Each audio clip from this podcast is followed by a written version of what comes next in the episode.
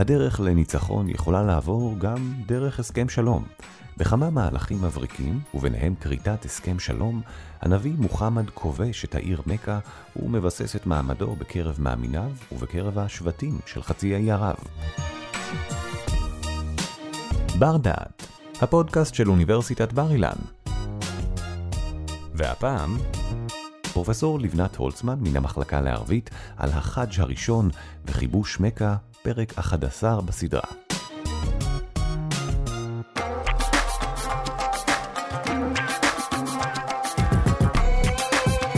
שלום, כאן לבנת הולצמן. בפרק הזה ובפרקים הבאים נדבר על מקורותיה של דת האסלאם, נסרטט קווים לדמותה ונעמוד על מושגים חשובים המתקשרים אליה. בשיחות שננהל כאן נעיין יחד במקורות המקודשים לאסלאם, הקוראן והחדית'. את הקוראן אנו קוראים על פי תרגומו של פרופסור אורי רובין.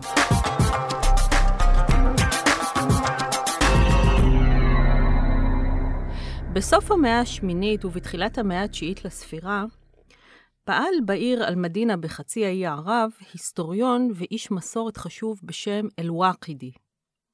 אל-ואקידי חי תקופה מסוימת בבגדד, שם הוא מונה לשופט, בערבית קאדי, על ידי החליפה האגדי הרון א-רשיד.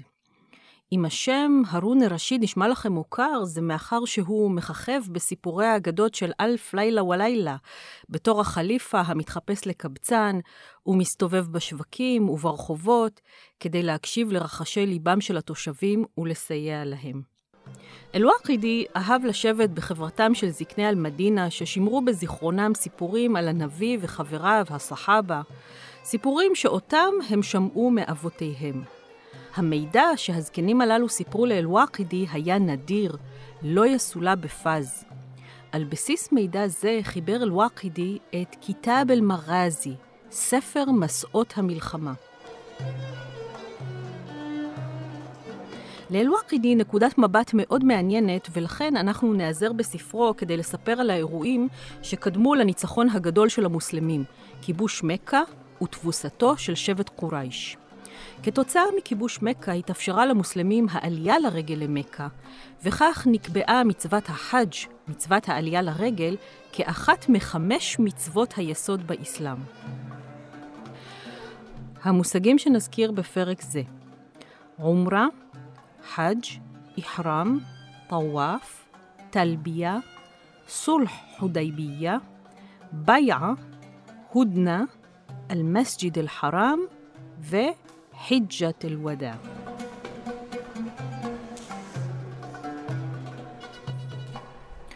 בחודש רמדאן, החודש התשיעי של שנת 6 להיג'רה, שנת 628 לספירה הנוצרית, הנביא צם באל-מדינה.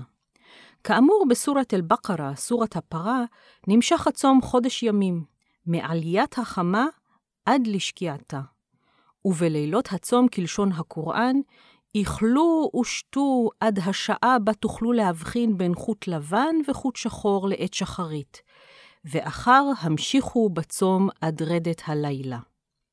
בחודש מקודש זה, אנשים יראי שמיים זוכים לחלומות מלאי משמעות, ועל אחת כמה וכמה הנביא. ואכן מספר לנו אל-ואקידי, הנביא חלם באחד מהלילות האחרונים של חודש רמדאן, שהוא נכנס לקעבה במכה. לאחר מכן ראשו גולח, והמפתח של הקעבה הונח בידו. בסיומו של החלום הוא ראה עצמו, והנה הוא עומד על הר ערפה, או ערפאת, עם קבוצה של אנשים. קם הנביא משנתו.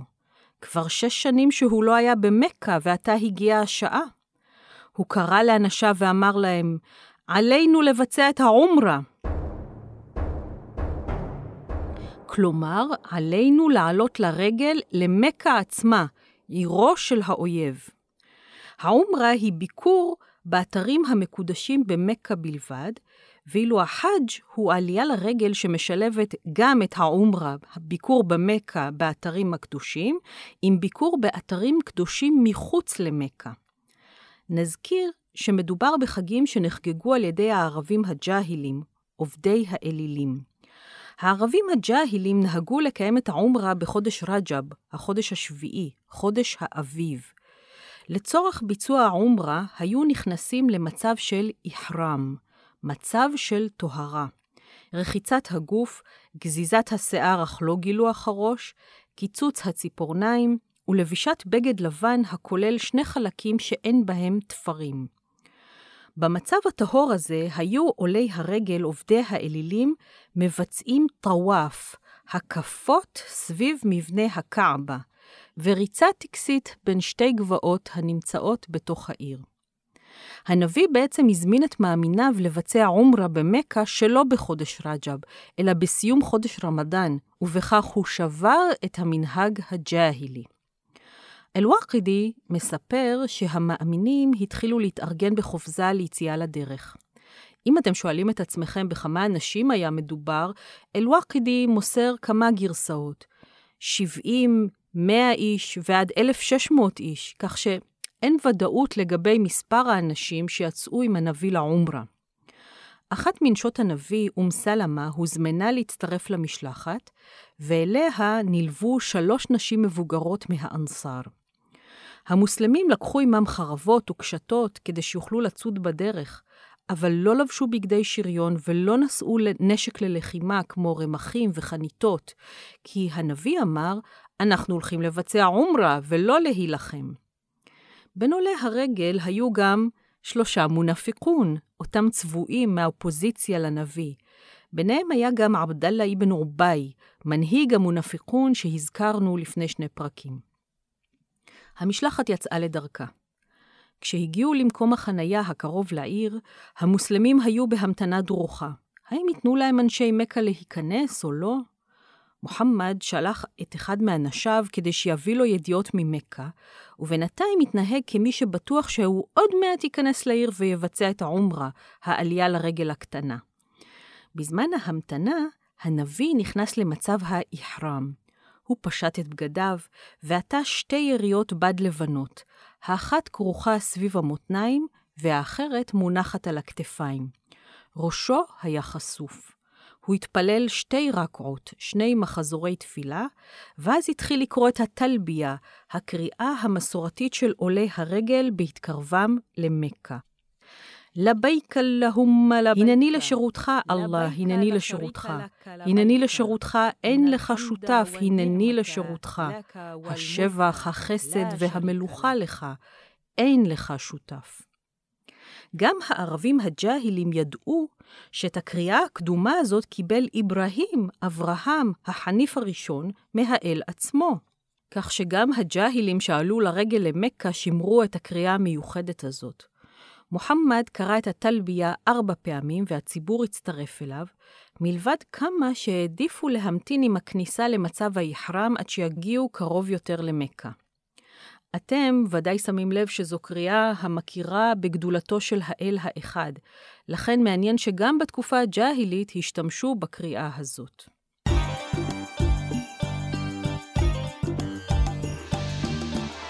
ובינתיים במכה, הכופרים, בני שבט קורייש המבוהלים, נפגשו כדי לטכס עצה.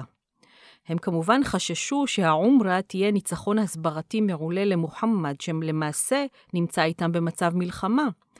מצד אחד, כאחראים על הקעבה וקודשיה, הם לא יכולים למנוע כניסה של אנשים הבאים לצורך עלייה לרגל. הרי לא לשם כך נמסרו מפתחות הקעבה לידיהם. מצד שני, מעולם לא נשמע כדבר הזה, שאויב ייכנס לעיר שהוא נלחם בה, ובני העיר נותנים לו להיכנס בשקט ובשלום. והיה עניין נוסף. מוחמד הלא טען שדתו היא דת אברהם, והנה עכשיו הוא רוצה להיכנס לעירו של אברהם, ולבקר בקעבה שהיא הבית שאברהם וישמעאל בנו. והוא רוצה לבצע את הטקסים המתקשרים לשמו של אברהם. באופן הזה, הוא יחזק את הדת החדשה כיורשת הלגיטימית של הקעבה. כל עוד נשמת חיים באפינו, הדבר לא יקום ולא יהיה, אמרו אנשי קורייש, ושלחו צבא כדי להפחיד את המאמינים שלא היו ערוכים למלחמה. אתם שומעים את טפטוף הגשם הזה? דבר מאוד נדיר באזור שבו אנחנו מדברים. אז הנביא כבר קיבל ידיעה שהצבא מתקרב, ולכן הוא ואנשיו התחמקו והגיעו למקום קרוב למכה, שנקרא חודייביה. ובאותו היום ירד גשם שוטף, שפע של מים, שאללה העניק למוסלמים. מוחמד שלח לאנשי מכה את אחד ממקורביו, אדם נכבד בשם עות'מן, לימים הוא יהיה החליפה השלישי של האסלאם. עות'מן נודע ביפי תוארו ובכישוריו הדיפלומטיים. המטרה של עות'מן הייתה לשאת ולתת עם שבט קורייש, שיאפשרו למוסלמים לבצע את העומרה. בזמן ההמתנה הארוכה בחודייביה, התפתחו ויכוחים ומחלוקות בקרב המוסלמים. המצב נראה נואש. מנהיגותו של מוחמד עמדה עתה למבחן. ישב הנביא תחת עץ שיטה שצמרתו ירוקה ורעננה, ונתן הוראה לאחד מאנשיו לקרוא את הקריאה הבאה: רוח הקודש נחה על הנביא וציוותה עליכם להישבע לו אמונים. צאו בשם אללה והישבעו לו אמונים. אחד-אחד נשבעו לו אמונים. שבועת האמונים הזאת, הבייעה, אפשרה לנביא לבצע את המהלך הלא שגרתי של חתימה על הסכם אי-לוחמה של עשר שנים עם שבט קורייש. אי-לוחמה בערבית הודנה, וההסכם שנחתם נקרא סולח חודייביה. סולח, מכאן גם המילה סולחה. זה היה חוזה שבו מוחמד התחייב לסעיף משפיל. הוא התחייב להחזיר לשבט קורייש כל בן שבט שיגיע אליו ויבקש להתאסלם ללא רשות פטרונו. בתמורה, הבטיחו אנשי קורייש לאפשר למוחמד ולמוסלמים להגיע למכה בשנה שלאחר מכן ולבצע את העומרה. המוסלמים, אם כן, הגיעו עד לפאתי מכה, אך לא נכנסו בשעריה ולא ביצעו את העומרה. והרוחות במחנהו של מוחמד היו סוערות. הנביא הנערץ הרי הבטיח עומרה ולא קיים, והקש ששבר את גב הגמל, הוא חתם על הסכם אי-לוחמה, הסכם של הודנה וסולחה. זה היה דבר שחלק מאנשיו תפסו ככניעה. מוחמד היה צריך לבצע מהלך נוסף שיעלה את המורל. הנביא הורה לאנשים, גלחו שיער ראשכם ושחטו את הגמלים. כך היה המנהג בסיום העלייה לרגל למכה, גילוח שיער הראש והעלאת הקורבן. הנביא למעשה ציווה לאנשים לעשות את המהלך החותם את העלייה לרגל, אפילו שהם בכלל לא עלו לרגל. לכן, כאשר הנביא הורה לאנשים לעשות זאת, ולמרות שהם קודם נשבעו לו אמונים, אף אחד מהם לא זז ממקומו ולא נקף אצבע. הוא חזר על ההוראה פעם, פעמיים, שלוש, וכלום. האנשים לא צייתו לו, והתבוננו בו בעיני עגל.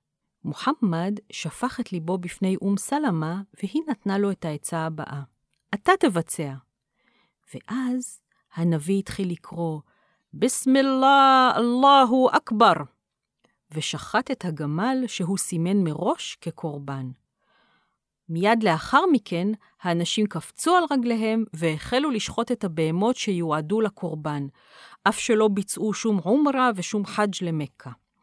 הנביא גם גילח את שיער ראשו השחור והשופע, ותלה את השיער הגזוז על עץ השיטה, ואנשים חיכו אותו. כל המחנה נמלא ערימות ערימות של שיער ראשם של המוסלמים.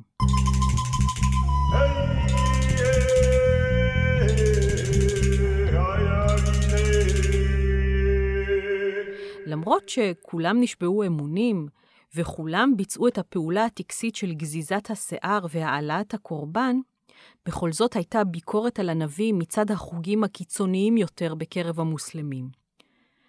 עומר בן אל-חטאב, שהתוודענו אליו בהרצאות האחרונות, שאל את הנביא בזעם עצור, יא רסול אללה, האינך שליחו של אלוהים? ענה הנביא, כן. אמר עומר, האם אין האמת והצדק לצידנו והשקר לצידם של אויבינו? ענה הנביא כן. אמר עומר, אם כן, למה עלינו לספוג את ההשפלה הזאת? אתה הלא סיפרת לנו שחלמת שאתה נכנס לאל-מסג'ד אל-חרם, כלומר לקעבה במכה, ומקבל את מפתחותיה, ומתפלל עם עוד אנשים בהר ערפאת, והנה, זה לא קרה. ענה הנביא בשלווה, האם הבטחתי שזה יקרה במסע הזה? עומר הודה, לא, לא הבטחת.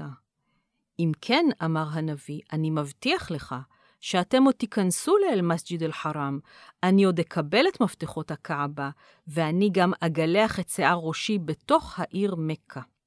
המוסלמים התארגנו ליציאה מחודייביה, ועומר עלה על הגמל שלו ומיהר לתפוס את מקומו ליד הנביא, שרכב על נאקתו האהובה אל-קסווה. עומר ניסה לפתוח בשיחה עם הנביא, פעם, פעמיים ושלוש, ונתקל בשתיקה רועמת. הנביא לא דיבר איתו מילה עד שהגיעו לאלמדינה. עומר היה מוטרף מדאגות, ובמיוחד הוא פחד שעכשיו תהיה לנביא איזו התגלות בעניינו, הנביא ידקלם פסוק קוראן שמגנה את עומר על התנהגותו, ואז כולם יחרימו אותו. הוא דאג עוד יותר כאשר הגיע אליו שליח מהנביא עם מסר שהנביא מבקש לראותו. עומר הגיע, ולמרבה ההקלה ראה את הנביא זורח מאושר. הנביא אמר לעומר, כרגע קיבלתי התגלות, וההתגלות הזאת יקרה לליבי מכל דבר. ואז התחיל לדקלם את פסוקיה של סורה 48, סורת אל-פתח, סורת ההכרעה. הנה פתחנה לך, בזאת הכרענו למענך הכרעה נחרצת, וכך יסלח לך אלוהים על כל חטא שחטאת, ועל אשר טרם חטאת, וישלים חסדו עליך, וינחה אותך באורח מישרים, ויושיט לך אלוהים עזרה אדירה. הפסוק הראשון מבשר על ניצחון למוסלמים, פתח.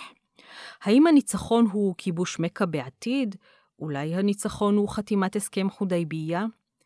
הדעות בקרב הפרשנים חלוקות בעניין הזה, אל-ואקידי יכריע כפי שאנחנו נראה בסוף הפרק.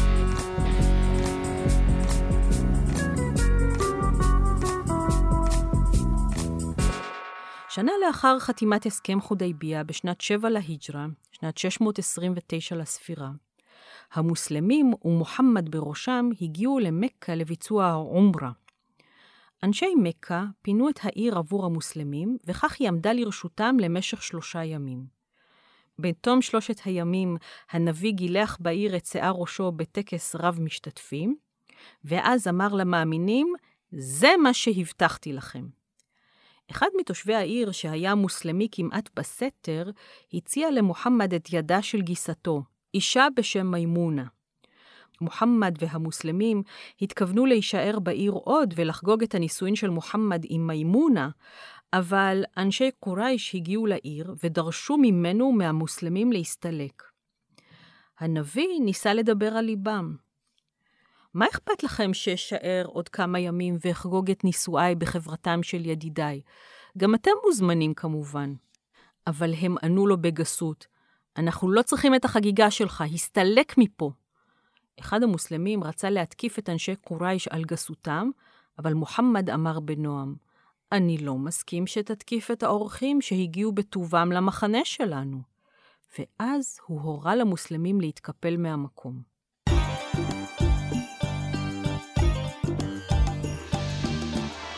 בשנת שמונה להיג'רה, שנתיים בלבד אחרי שחתם על הסכם אי הלוחמה עם שבט קורייש, הפר מוחמד את ההסכם וכבש את מכה.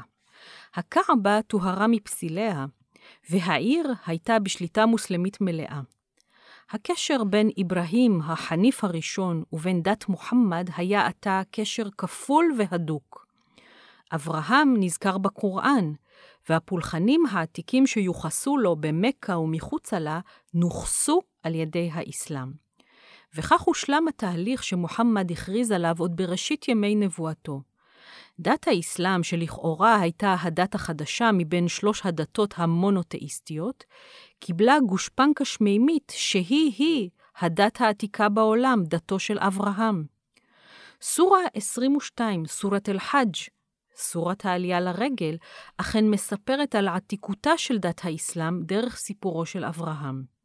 כדבר האל בסורת אל-חאג', הקצינו לאברהם את מקום הבית למושב לו באומרנו, אל תצרף כל שותף, וטהר את ביתי, למען המקיפים ולמען העומדים בתפילה, והקוראים, והמשתחווים, והכרז באוזני האנשים על החאג', למען יבואו אליך מברגל ומרכוב על גמל כחוש, ויבואו מכל ערוץ רחוק. הבית המוזכר כאן בפסוקי סורת אל-חאג' הוא כמובן הקעבה, ואת הציווי שקיבל אברהם בשעתו וביצע, עתה ביצעו בשנית מוחמד ואנשיו. בחודש ה-11 לשנת 10 להיג'רה, חודש זול קעדה, הוכרז באל-מדינה שהנביא מתכונן לבצע עלייה לרגל למכה. היה זה החאג' הראשון והאחרון בחייו של הנביא, ולכן הוא נקרא חאג' הפרידה, חיג'ת אל-ודע. כאשר נודע שהנביא מתכנן לצאת לחאג', כל בני השבטים הבדואים מרחבי חצי האי ערב, אשר כרתו בריתות עם הנביא והתאסלמו, נהרו לאל-מדינה והמתינו בסבלנות עד שהנביא יצא לחאג'. ב-25 בחודש זול קעדה, יצא מוחמד מאל-מדינה לכיוון מכה בראש קהל עצום ורב, שמנה 30 אלף איש ואישה לפי גרסה אחת, ו-100 אלף לפי גרסה אחרת. בין המשתתפים בתהלוכת החאג' המיוחדת והחד פעמית הזאת, היו גם כל תשע נשותיו של הנביא, וכמובן כל חבריו הנאמנים. המעניין הוא שתושבי מכה באלפיהם, וביניהם אויביו המושבעים ביותר של הנביא, התאסלמו ואף הם הצטרפו לחאג'. מכאן מבינים שחאג' הפרידה היה אירוע שידובר בו רבות, ושהיו עדים רבים לכל הפעולות שביצע הנביא במהלך החאג'. העדים הללו יהיו בעתיד המקור לכל ההלכות המדוקדקות הקשורות לביצוע החאג', כי כל פעולה שביצע הנביא הייתה בגדר שריעה, חוק האל. בסיום החאג' עלה הנביא להר ערפאת, השוכן קילומטרים בודדים דרומית-מזרחית למכה. אל-ואקדי מספר לנו שכאשר הנביא עמד על הר ערפאת והתבונן בסיפוק בקהל העצום שנאסף בהר ובמרגלותיו, הוא קרא אליו את עומר בן אל-חטאב ואמר לו, הנה מה שהבטחתי לכם. ועומר אמר, אכן, הניצחון העצום ביותר באסלאם הוא סולח אל-חודייביה, הסכם השלום של חודייביה. וכך עומר, חמום המזג, למד שהדרך לניצחון איננה רצופה רק התקפות צבאיות. צריך גם לדעת מתי להניח את כלי הנשק, מתי לעשות הודנה, מתי לכרות שלום עם האויב, סולחה, ומתי בשלה השעה להתקיף, לכבוש ולנצח. ממרומי הר ערפאת נשא הנביא דרשה, שבמהלכה הניח מסדים נוספים חשובים לדת האסלאם. על החוטבה הדרשה שנשא הנביא מעל הר ערפאת ועל המורשת שהותיר אחריו, נדבר בפרק הבא שלנו, שהוא גם הפרק האחרון בסדרה זו. אלף לילה ולילה? ברור. אלף לילה ולילה, זה בלערבי. אלף לילה ולילה. אבל למה לא להגיד בערבית אם זאת נשמע... כי לא הבינו אותך. תודה שהאזנתם לבר דעת, אפליקציית הפודקאסטים של בר אילן. אנו מקווים שנהנתם, החכמתם ולמדתם משהו חדש. עוד הרבה פודקאסטים מעניינים מחכים לכם באפליקציה, אז המשיכו להאזין לנו. בר אילן, משפיעים על המחר, היום.